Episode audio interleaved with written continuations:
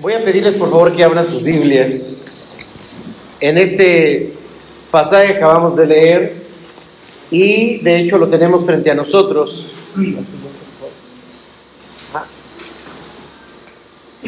Por si quieren leerlo aquí enfrente. Estamos estudiando el Evangelio de Marcos. Y hermanos, el objetivo de este mensaje basado en Marcos capítulo 4 del 21 al 25, en primer lugar, es que concienticemos sobre la importancia de la luz en medio de las tinieblas. Reflexionar también sobre los obstáculos que impiden a la luz brillar. Y finalmente, hermanos, reanivar nuestro compromiso por predicar el Evangelio. Mantengan sus Biblias abiertas. Marcos capítulo 4, eh, a partir del versículo 21, está ligado a otra parábola que es de la que escuchamos esta mañana. Y es la parábola del sembrador. Y es una exposición, hermanos, compuesta de varias imágenes, por eso lo puse así como la parábola de la lámpara, y símbolos que juntos, descritos como la parábola de la lámpara, nos hablan acerca de cómo la presencia del Espíritu Santo en nuestra vida nos lleva al crecimiento. Hablamos, hermanos, eh, en la primera, digamos, en la parábola del sembrador, cómo llega el Evangelio al corazón de una persona, esa persona escucha el Evangelio y característica del buen terreno es dar fruto a 30, a 60 y a 100 por uno. Mucho fruto. Esa es la característica de un cristiano, dar fruto. ¿Cuál es la característica del cristiano? Dar fruto. Y ahora, a partir del versículo 21, se nos va a hablar de cómo viene ese fruto, de cómo se va a dar ese fruto. Hablamos, bueno, aunque en la escuela de formación cristiana hablábamos de que hay algunos términos que describen cristianos de baja calidad. No hay cristianos de baja calidad, o eres cristiano o no eres. Así que un creyente, un cristiano, es como una lámpara que debe alumbrar en medio de la oscuridad, es lo que menciona aquí. Así que hoy el mensaje nos dice que un verdadero creyente es un predicador del Evangelio, es una persona que comparte su fe con sus amigos, con sus conocidos, con sus vecinos, con todo el mundo. En contraposición también se nos advierte de aquel que dice que es cristiano, pero que no predica el Evangelio.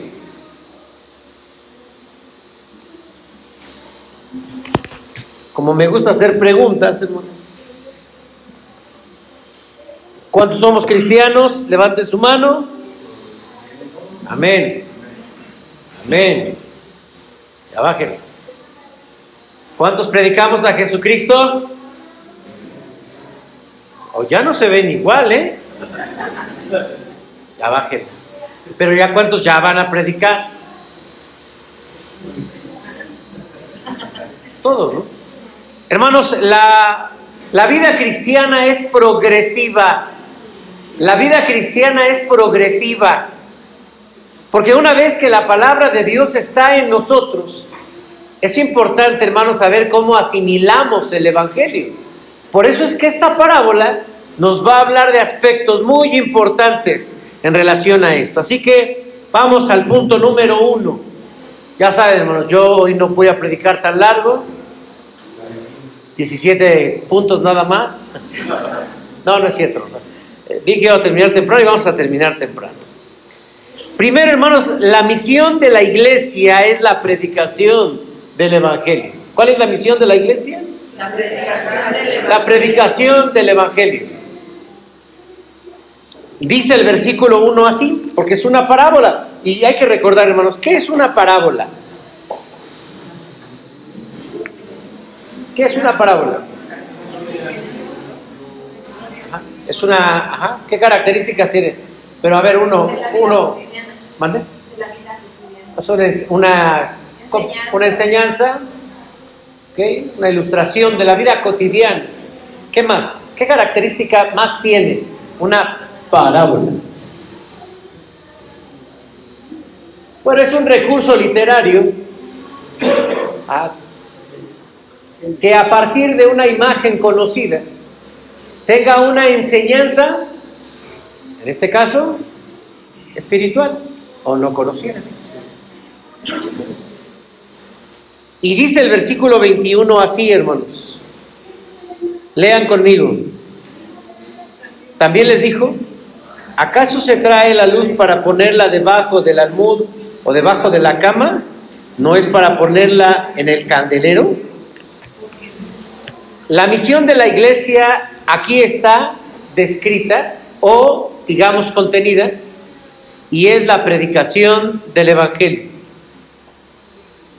Porque no me avergüenzo del Evangelio, dijo el apóstol Pablo, porque es poder de Dios para salvación a toda criatura. La siguiente hermana, entonces, bueno, aquí menciono un poquito de lo que es la, la siguiente, por favor. Lo que se nos enseña es que un, un, creyente es un predicador, es un evangelista. Pero entonces decíamos, porque no me avergüenzo del Evangelio porque es poder de Dios. La función de la lámpara es alumbrar. O veamos cómo el Señor Jesucristo llega al versículo 21. Acaba de describir la parábola del sembrador. Termina diciendo, el buen terreno, el que recibe bien la semilla da fruto, fruto, fruto. Multiplica a 30, 60, al 100 por uno, fruto. Pero el que recibe la palabra se convierte ahora entonces como una lámpara y una lámpara tiene que estar alumbrando, debe estar prendida. Es una forma, digamos, un argumento muy básico, un argumento muy lógico de otra manera, no tiene sentido la lámpara, porque si la lámpara no está alumbrando, entonces no está haciendo su función. El cristiano ahora es el que debe sembrar la palabra, porque yo mencioné que la vida cristiana es progresiva. Para muchos, pues ya acepté a Cristo, ya me bauticé, ya soy miembro de la iglesia, ya estoy ahí y ahí me quedo, ahí me detengo. Y cuando se nos invita a dar un paso adelante, nos cuesta trabajo. Este paso adelante nos va a permitir generar más resultados, que es tal vez una tarea, un ministerio, eh, algo en el que nosotros podamos dar más resultados. El cristiano ahora se convierte en un sembrador de la semilla, solo que en lugar de utilizar la figura de sembrar, va a ser el de alumbrar. Pablo dice que la tarea del cristiano es sembrar plantar y regar. Pero ¿quién da el crecimiento? Dios. Ahora entonces el creyente es una lámpara que alumbra. ¿Y qué debe de alumbrar, hermanos? Esto es una pregunta muy buena. ¿Qué debe de alumbrar?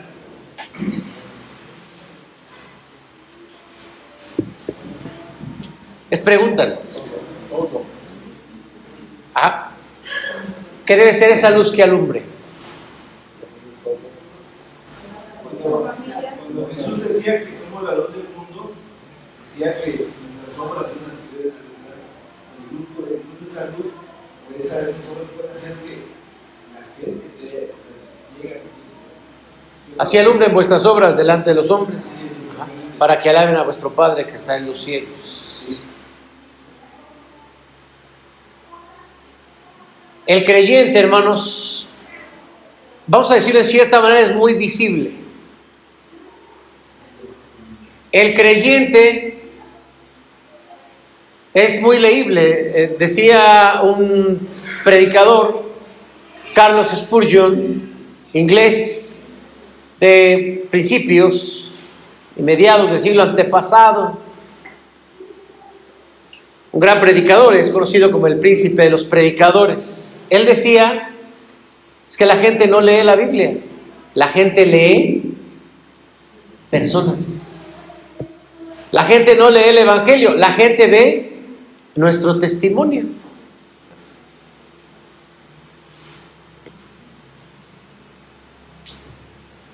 La oscuridad representa una sociedad sin luz de la verdad.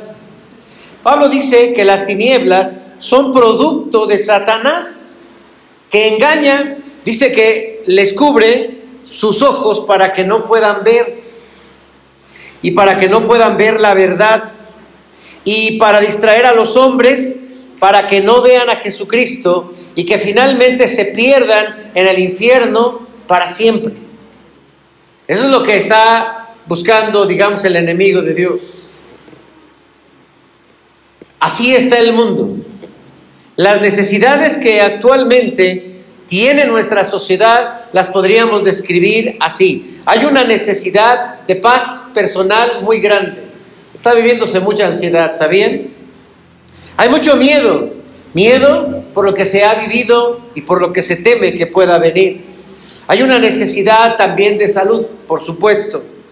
Hay necesidad de esperanza, hay necesidad de consuelo, hay necesidad de perdón y salvación. Y algo que el hombre ha buscado siempre es algo que le dé felicidad, algo que le dé plenitud.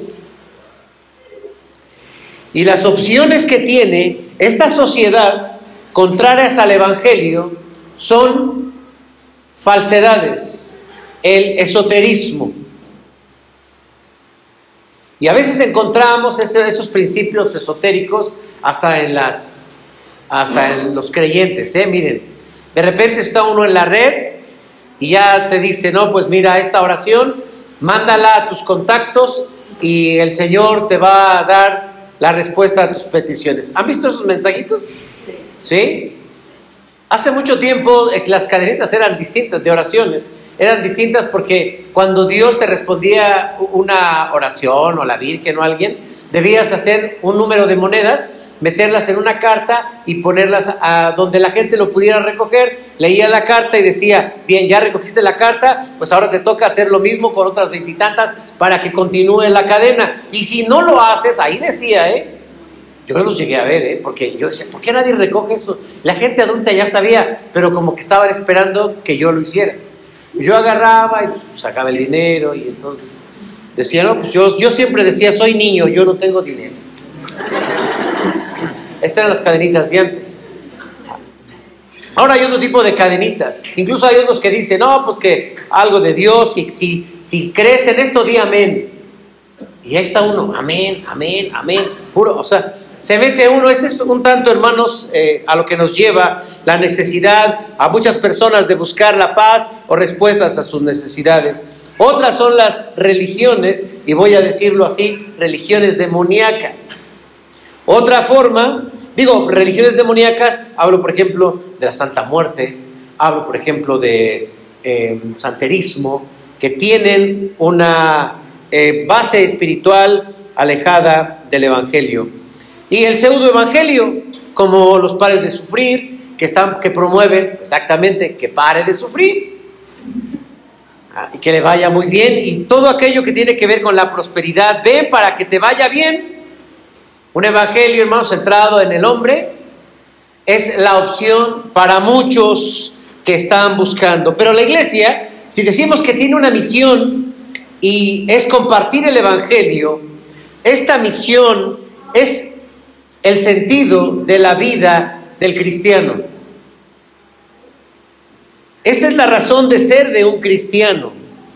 Desde este punto de vista, el cristiano no solamente es el que acepta a Jesucristo, el cristiano es el que comparte el Evangelio. Hace rato yo preguntaba, ¿qué es lo que debemos mostrar? La gente, hermanos, tiene que mirar a Jesucristo en nosotros, no mirarnos a nosotros, porque entonces ya estaríamos usurpando el lugar de Jesucristo.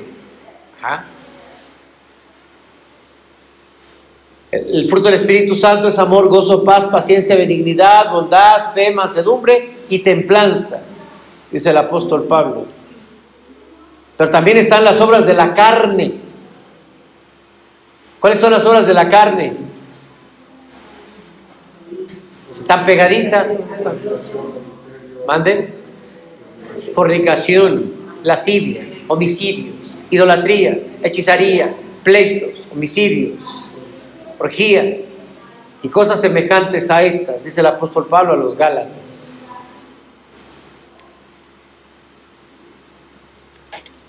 La luz, hermanos, que nosotros debemos proyectar es a Jesucristo. ¿Qué es el Evangelio, queridos hermanos? Jesucristo es el Evangelio. Y se reduce el Evangelio en una frase, que Cristo Jesús vino al mundo a salvar a los pecadores, de los cuales yo soy el primero. Este es el Evangelio. Pero claro, claro hermanos, eh, es evidente que, que, la gente, como dije, dijo Spurgeon, lee, a la, lee al creyente y no la Biblia. A ver, vamos a ver cómo es la vida de un cristiano. No, la vida del cristiano pues, está muy fea. No, para ser así, para ser como ese hermano, no, pues mejor me quedo como estoy.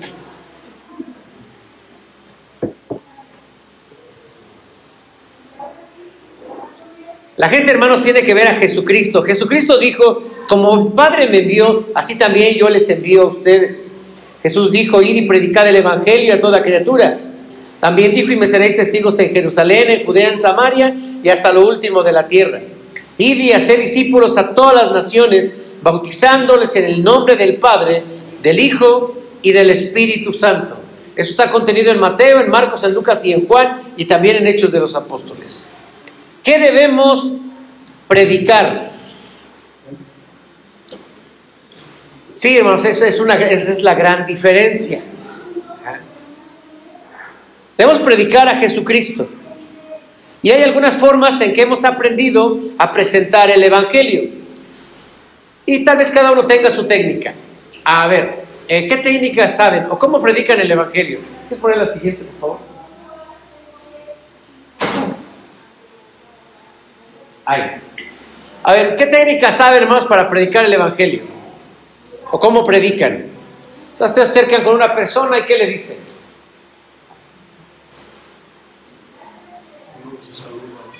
Primero se saluda. Ese.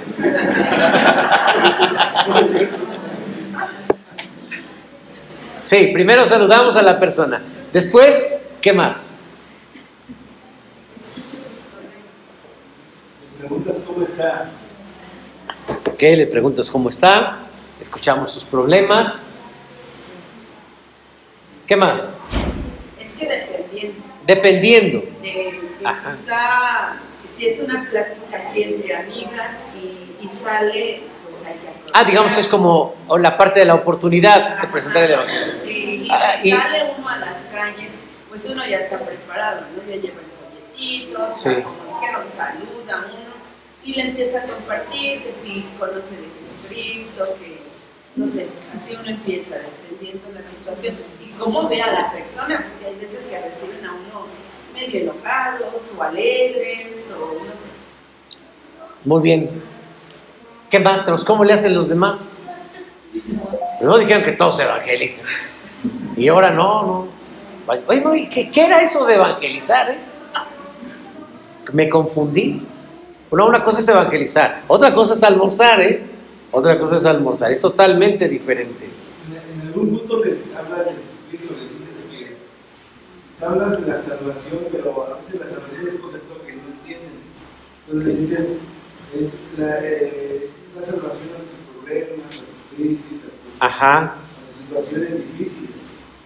Y ya les planteamos que es muy fácil, que uno solamente tiene que tiene que ver la salida. Vamos a hacer eufemismo. Ok. dile, tu vida y te llevas a hablar con él. Y ya a veces la persona responde que sí, a veces dice que en ese momento no le interesa. Ok. Digamos que la sociedad, cuando hablamos de esto de técnicas, la sociedad ya conoce cuando estamos así como llevándolos a un compromiso, incluso hasta las ventas, es donde dice no, no, no, siempre no. Y a lo mejor no es tanto porque no cree en Dios, simplemente no quiere ese compromiso, no le entiendo, ya le dio miedo, ¿eh?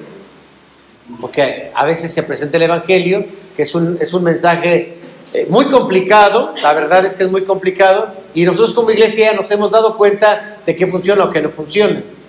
Por ejemplo, hablando de métodos, hermanos, de, de la evangelización y hablando del crecimiento de la iglesia, hay muchos.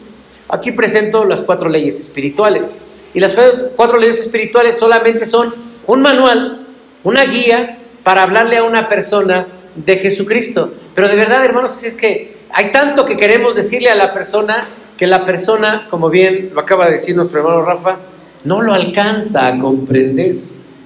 Y no lo alcanza a comprender como nosotros lo comprendemos. Creo, hermanos, que una forma muy sencilla de definir qué es la evangelización es un hambriento mostrarle a otro hambriento dónde encontró comida. Es una persona que no tiene paz mostrándole a otra persona dónde encontró paz. Es ayudar a la otra persona a encontrar dirección donde yo encontré dirección. Nos hemos dado cuenta, hermanos, como iglesia y vivimos en tiempos en los que se evangeliza muy poco, muy poco. Si este es el sentido de la iglesia, algo le está pasando a la iglesia.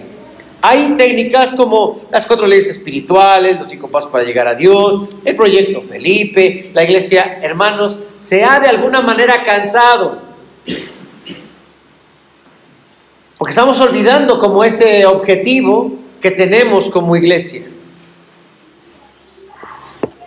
Y creo, hermanos, que en cierta manera es porque no podemos comprender lo que representa o lo que es la evangelización. En lo personal, yo me he dado cuenta o yo me acomodo mucho, pues como dice nuestra hermana, o como dice también mi hermana Mirna, escuchando las necesidades de las personas y mostrándoles que en Dios hay solución. Pero ¿qué creen?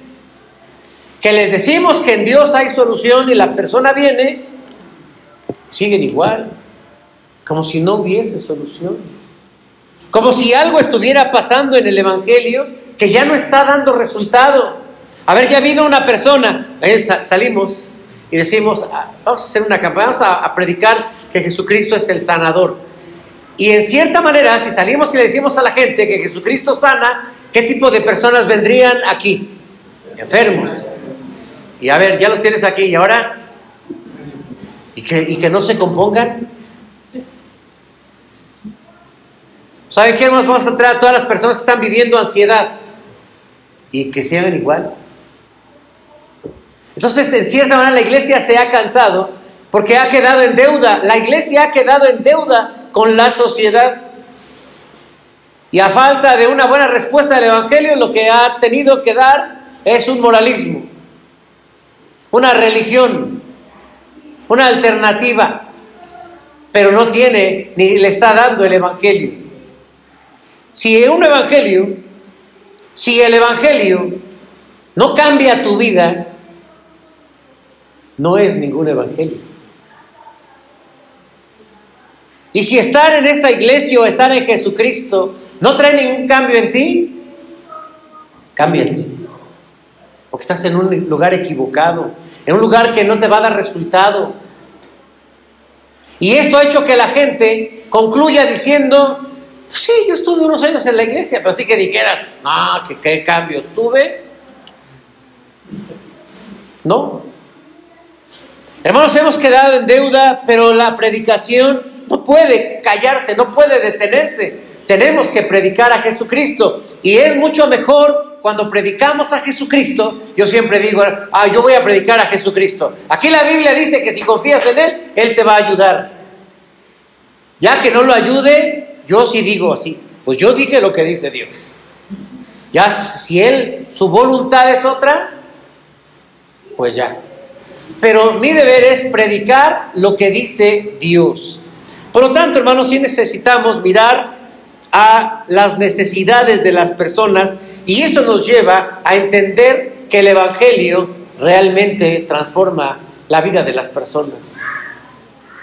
Debe avanzaremos en el punto número dos, porque la iglesia también tiene obstáculos. La iglesia está en la oscuridad, pero está teniendo obstáculos. ¿Cuáles son los obstáculos que impiden a la iglesia cumplir su misión? No lo voy a decir yo. Déjenme tomarlos de las palabras de Jesús. Ahí en el versículo que leímos, versículo 22,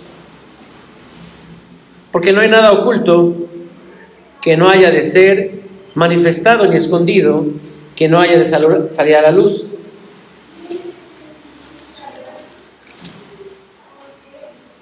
Perdón, 21. También dijo, ¿acaso trae la luz para ponerla debajo de un almud o debajo de una cama? ¿Por qué esta imagen? ¿Por qué? Sin duda que son símbolos. ¿Qué es un almud? ¿Alguien ha escuchado qué es un almud? Pero yo, el almud en, en es una caja de madera que sirve para medir los granos. Así es. Ajá. Es una caja que sirve para medir, es una caja de medida, de medida. ¿Por qué dirá esto, hermanos? La luz se pone abajo del almud, no se ve. Ya no ilumina. Pero tiene un significado, porque es un símbolo. Y luego la cama. Podríamos pensar que la iglesia, hermanos, simplemente ha entrado a una zona de confort. Y una zona de confort hace que dejemos la misión así, a medias. Ya nada más nos encargamos de dar like para que se transmita. Y bueno, luego ni eso. Ya ni le damos like. ¿A poco no todavía se pasan los mensajes? Sí. Mira que yo no sabía.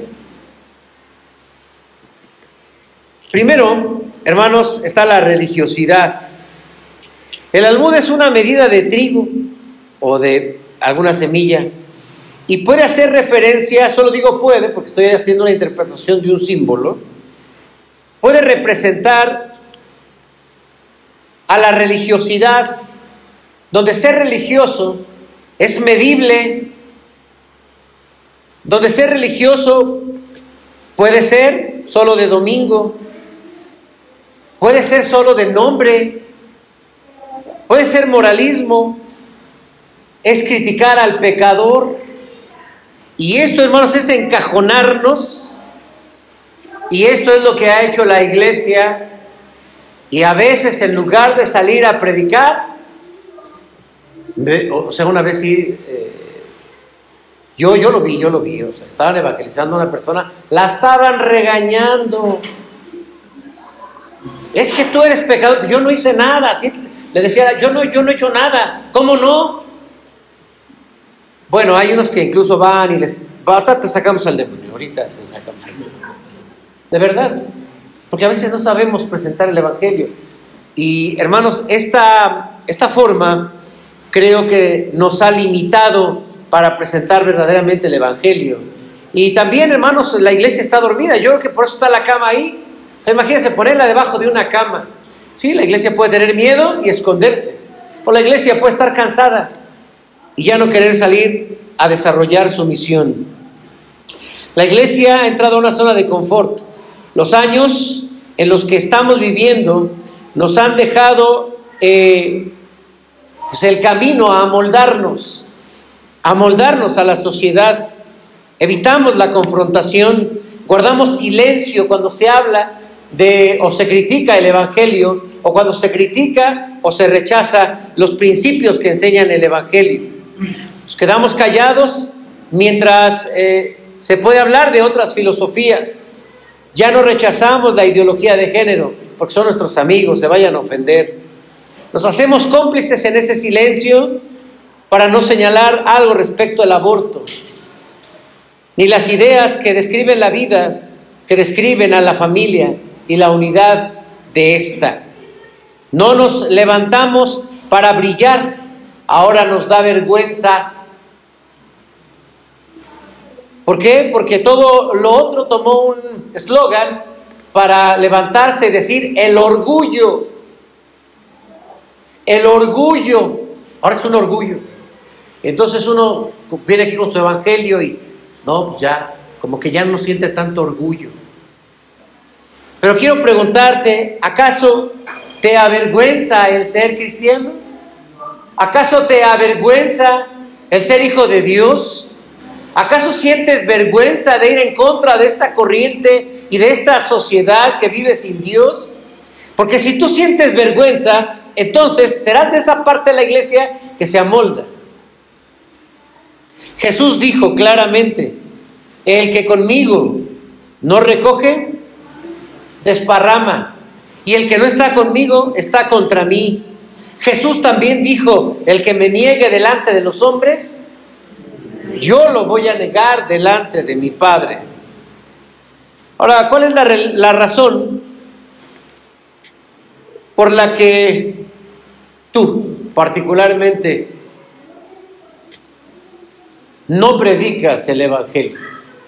Y aunque claro, tengo respuestas de ustedes, muchos decimos predicar el Evangelio. Bueno, ¿y cuándo fue la última vez que predicaste el Evangelio? ¿Y cuándo fue la última vez que trajiste a alguien a los pies de Cristo? O cuando escuchas eso de predicar el Evangelio, ¿qué sientes? ¿Que eso no es para ti? ¿Acaso la religiosidad, la flojera, la indiferencia, el amoldamiento social? Porque simplemente si no predicamos el Evangelio, el Evangelio, pues no estamos reflejando ser cristianos. La siguiente, por favor.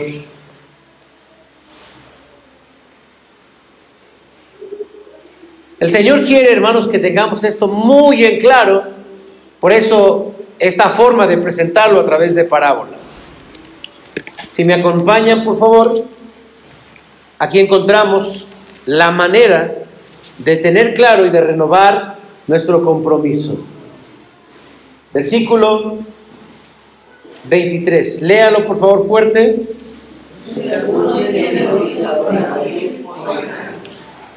El que sigue.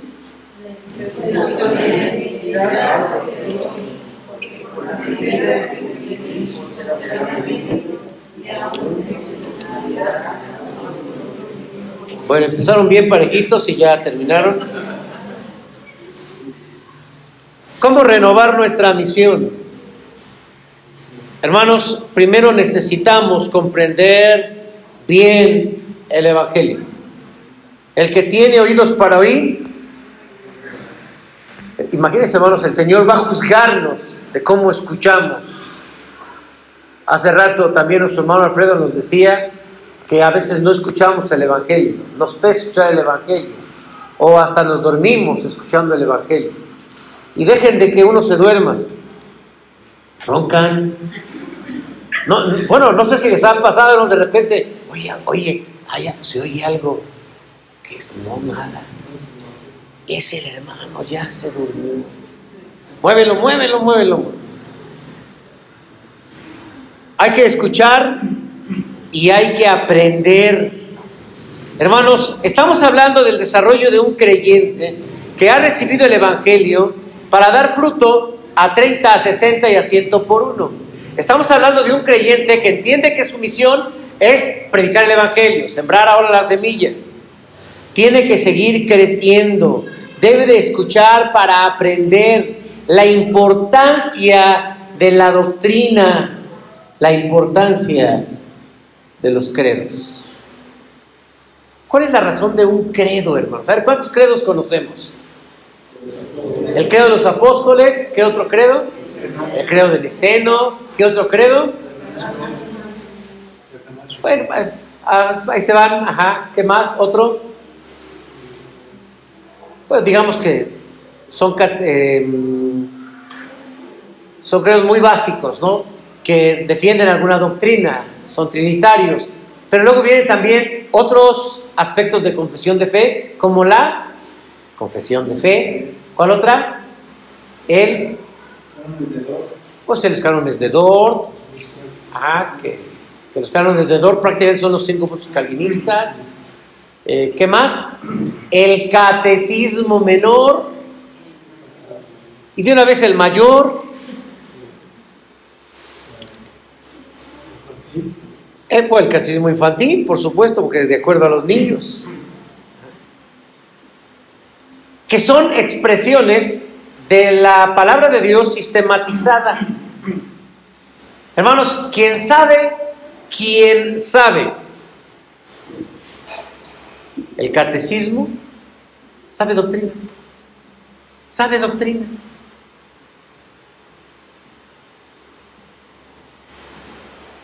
Algunas preguntas tal vez sean más fáciles de recordar. ¿Qué dice la primera pregunta del catecismo menor? ¿Cuál es el fin principal del hombre? El fin principal del hombre es el de glorificar a Dios y gozar de Él para siempre. Romanos 11:36, porque de Él, por Él y para Él son todas las cosas. A Él sea la gloria por todos los siglos de los siglos. Amén. Número dos, ¿qué regla ha dado Dios para enseñarnos cómo hemos de glorificarle y gozar de Él? Bueno, la palabra de Dios que se contiene en las escrituras del Antiguo y Nuevo Testamento es la única regla de fe que ha dado Dios para enseñarnos cómo hemos de glorificarle y gozar de Él. Y así nos vamos, hermanos, así nos vamos. Quien sabe el catecismo sabe Biblia. Pero eh, el apóstol Pablo también hablaba de que había hombres que les pesaba escuchar la palabra, les pesa escuchar la palabra, y lo podemos encontrar en la iglesia. ¿Por qué, hermanos? Porque podemos hablar de grados de estudiar la palabra de Dios. Una cosa es leerla. Leemos la Biblia, pero otra cosa es estudiarla. Como decíamos, a veces necesitamos algunas herramientas para interpretar la Biblia, para interpretarla bien. Pero hay gente que le puede pesar. ¿Por qué le pesa?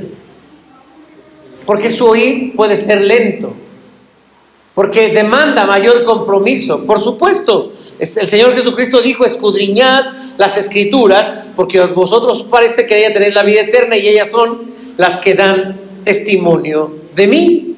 Y entonces creo que el nivel de conocimiento de la Biblia está en la forma en que oímos.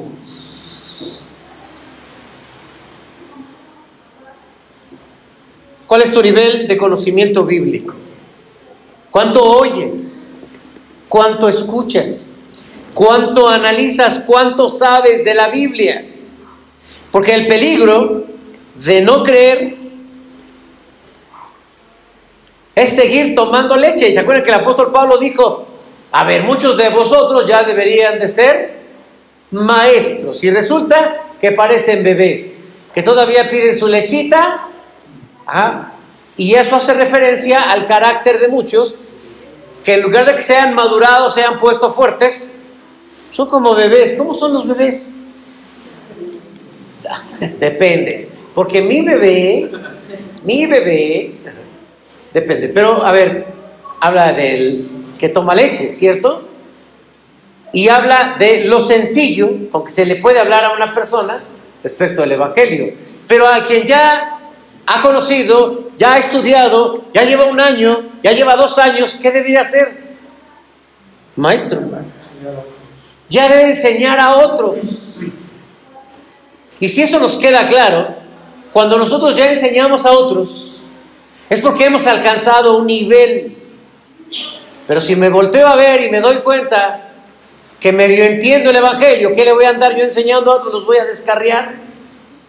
Pues entonces estoy como un bebé que todavía no comprendo el Evangelio. Por eso, si tú quieres, es más, yo diría que una persona que entiende bien el Evangelio se emociona tanto que quiere salir a compartirlo. Pero una persona que no entiende el Evangelio, pues no quiere compartirlo.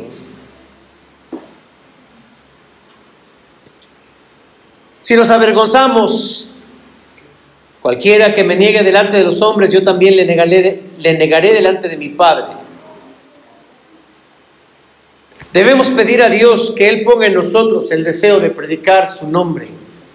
Debiésemos preocuparnos que el día de hoy podamos salir con esta necesidad en nuestro corazón. Yo debo preocuparme por predicar el Evangelio.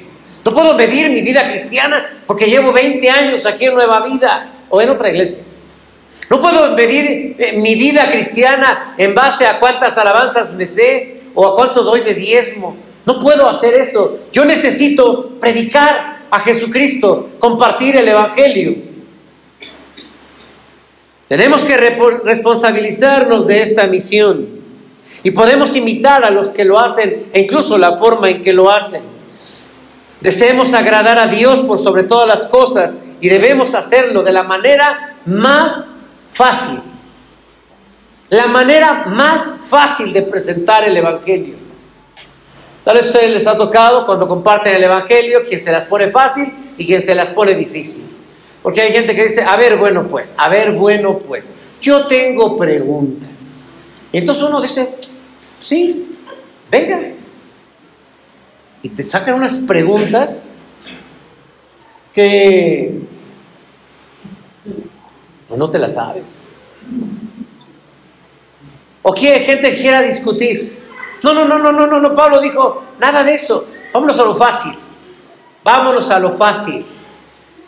A mí me ha tocado, hermanos, poder predicar el Evangelio, por ejemplo, en el hospital. Y los que están enfermos aceptan a Jesucristo. ¿Sí? ¿Por qué? Pues porque tienen una necesidad. Hay que ir a la necesidad. En mi tarea de psicólogo me enfrento a personas que tienen abiertamente una necesidad. Y si yo soy una persona muy sociable, puedo acercarme a gente y platicar con ella y escuchar su necesidad. Y una vez que escucho su necesidad, ¿sabe simplemente qué le digo? ¿Crees en Dios? La respuesta comúnmente es sí. ¿Y por qué no le pedimos a Dios que te ayude? Y ahí, así, así de sencillo. ¿Para qué complicado? Mira, es que el Antiguo Testamento, los símbolos doctrinales, los cinco puntos calvinistas, los cánones de Dort, no sé qué es eso de Dort, pero son los cinco puntos calvinistas de Dort. No, hermanos, hay que ponerlo fácil, fácil, fácil. Pues así vinimos al Evangelio, o a poco entendimos el Evangelio. Es muy complicado, hermanos. Porque cada vez vamos a encontrar nuevas, nuevas preguntas. Hay que ponerlo fácil, que la persona te muestre su necesidad y dile que Jesucristo es su solución. Una persona siente culpa, dile que Jesucristo hay perdón. Una persona siente, se siente enfermo, dile que Jesucristo es su médico. Si una persona se siente eh, desesperada, dile que Jesucristo hay paz. Si una persona necesita consejo, dile que Él es nuestro consejero. Si una persona necesita salvación, dile que Jesucristo es su salvación. Prácticamente la persona viene y te dice, esto necesito. ¿Habrá solución en Jesús? Yo creo que sí la hay. Pongámonos de pie, hermanos. Si somos conscientes de esto, podremos entonces cantar un himno muy hermoso titulado, ah, ¿se saben aquel himno que dice, ¿qué dirás al saber que tu amigo más fiel? ¿No se lo saben? Présteme un himnario, por favor. No lo voy a cantar, lo voy a leer. Que dice, nunca me hablaron de Cristo. 614. Dice así, ¿qué dirás al saber que tu amigo más fiel no supo la historia bendita de Jesús, del amor de Jesús y de su muerte en la cruz? ¿Qué dirás al oír sus palabras? Nunca me hablaron de Cristo, nunca me hablaron de Cristo. A muchos conocí, mas a nadie oí contarme la historia de Cristo. O qué triste será que un alma inmortal no supo que vino a salvarle, el amante Señor que por ella murió. ¿Qué dirás cuando Él así diga? Nunca me hablaron de Cristo, nunca me hablaron de Cristo. A muchos conocí, mas a nadie oí contarme la historia de Cristo. O no esperes ya más, ya no debes callar la historia del Cristo bendito. Que no tengas que oír a ninguno decir, nunca me hablaron de Cristo. Hermano, es que yo no sé evangelizar. Ya mejor no digas eso. Ya ni lo digas. Ni yo. Pues no, no, no, no somos especialistas en eso, si tú quieres. Si tú crees que el Señor te ha bendecido, dale pan al hambriento. Compártele la luz al que vive en la oscuridad. A tus amigos. No es tan complicado. No meterte en situaciones tan complejas. Hay que hablar de Jesucristo y de su amor. Jesucristo es nuestro Salvador. Oremos. Amante Padre, aquí estamos como iglesia con una misión que a veces es omisión. La dejamos pendiente para que otros la hagan. Se nos complica, Señor, porque la sociedad se complica en sus necesidades. Pero tú sigues siendo el mismo ayer, hoy y por los siglos. Ayúdanos a verlo, Señor, como una eh, constante, como una presente, con una validez, como una eficacia en todo momento. Ayúdanos, Señor, a ser sensibles ante la necesidad de la gente, para que los enviemos a Jesucristo, al Calvario, para que doblen su rodilla a Jesucristo y confíen plenamente que tú, Señor, eres su Señor, su Salvador, su proveedor, su sanador, su perdonador. No eres todo. Que sí sea, Señor, en el nombre de Cristo. Y perdónanos, Señor, porque hemos hecho caso omiso a esta misión. Ayúdanos a renovarnos y que salgamos hoy y que esta semana compartamos, Señor, el Evangelio para gloria de tu nombre en Cristo Jesús. Amén.